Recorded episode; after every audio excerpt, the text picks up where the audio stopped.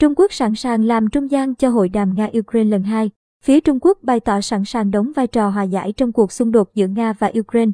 Vừa qua, Bộ trưởng Bộ Ngoại giao Trung Quốc Vương Nghị có cuộc điện đàm với người đồng cấp Ukraine Dmytro Kuleba. Theo đài truyền hình Trung ương Trung Quốc, ông Kuleba đã yêu cầu Bắc Kinh làm trung gian hòa giải trong cuộc xung đột Ukraine-Nga và hỗ trợ Kiev trong việc tìm kiếm giải pháp ngoại giao. Bộ Ngoại giao Trung Quốc cho biết cuộc gọi do phía Ukraine khởi xướng. Ngoài vấn đề về việc tổ chức hội đàm với Nga, hai ngoại trưởng cũng thảo luận nhằm tìm cách sơ tán công dân Trung Quốc khỏi Ukraine. Hiện có khoảng với 6.000 công dân Trung Quốc đang sinh sống, làm việc và học tập tại quốc gia này.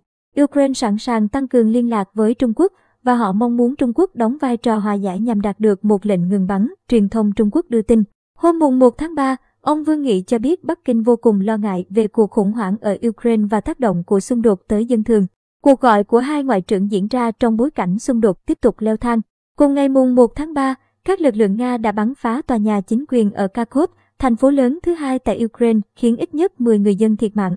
Các nước phương Tây đang triển khai hàng loạt lệnh trừng phạt để gây sức ép lên Moscow. Tuy nhiên, Trung Quốc cho biết họ quyết liệt phản đối các biện pháp trừng phạt nhằm vào Nga. Bắc Kinh cho rằng đối thoại là cách duy nhất để ngăn chặn cuộc xung đột.